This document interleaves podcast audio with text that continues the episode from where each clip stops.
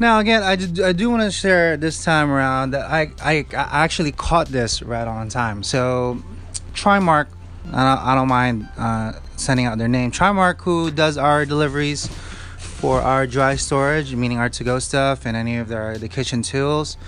Um, delivers Monday to Friday, but you need to put the order before 12 p.m. the day before. So I, I then noticed uh, that we were running a little low on the to-go stuff, and it is not. I I gave that responsibility to another manager uh, last year, and this is kind of their first year doing this, so they're not really not really sure on how much stuff we should get. So he's just kind of going through the motions to go through it. But in the same likeness that I've been just kind of spewing, uh, spewing rather, uh, for the past few days, that you know, are you prepared? Are you ready? Are you double checking? Are you triple checking? This is this is going through the motions of me triple checking, and I noticed that we were running low. So to proactively do so, I noticed this Tuesday, I put the, order in Wednesday, or rather uh, yesterday, after confirming with everybody else what they needed, because I noticed that we were running low.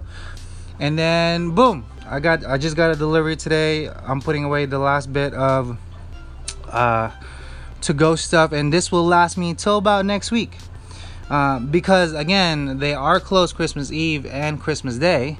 So if you were to put this order through, uh, they wouldn't see it till Wednesday morning, and then they won't be able to deliver to deliver till Thursday, uh, the following Thursday, which is the day after. So if you missed the delivery or if you missed the order and you weren't paying attention correctly, uh, we would have been out of to go stuff. And uh, there's there's no other feeling of having uh, to say to a guest, be like, hey, you know what? I'm sorry, I can't pack your can't pack your stuff. You have to finish it because we don't have to go containers for you to take home your food. So that is it. Some simple, but something that you should look at on a daily basis. Again, I am the Salty Pork. You can follow us at Pork and Wine um, on Instagram, where there's a YouTube link right there, um, and then you can just kind of follow us along and i should have a video for us uh, in the restaurant doing our thing and hopefully you, get, you guys get to see it and i'll, I'll shout it out too um, onto the, the Anchor channel. But that's it. Nice and simple.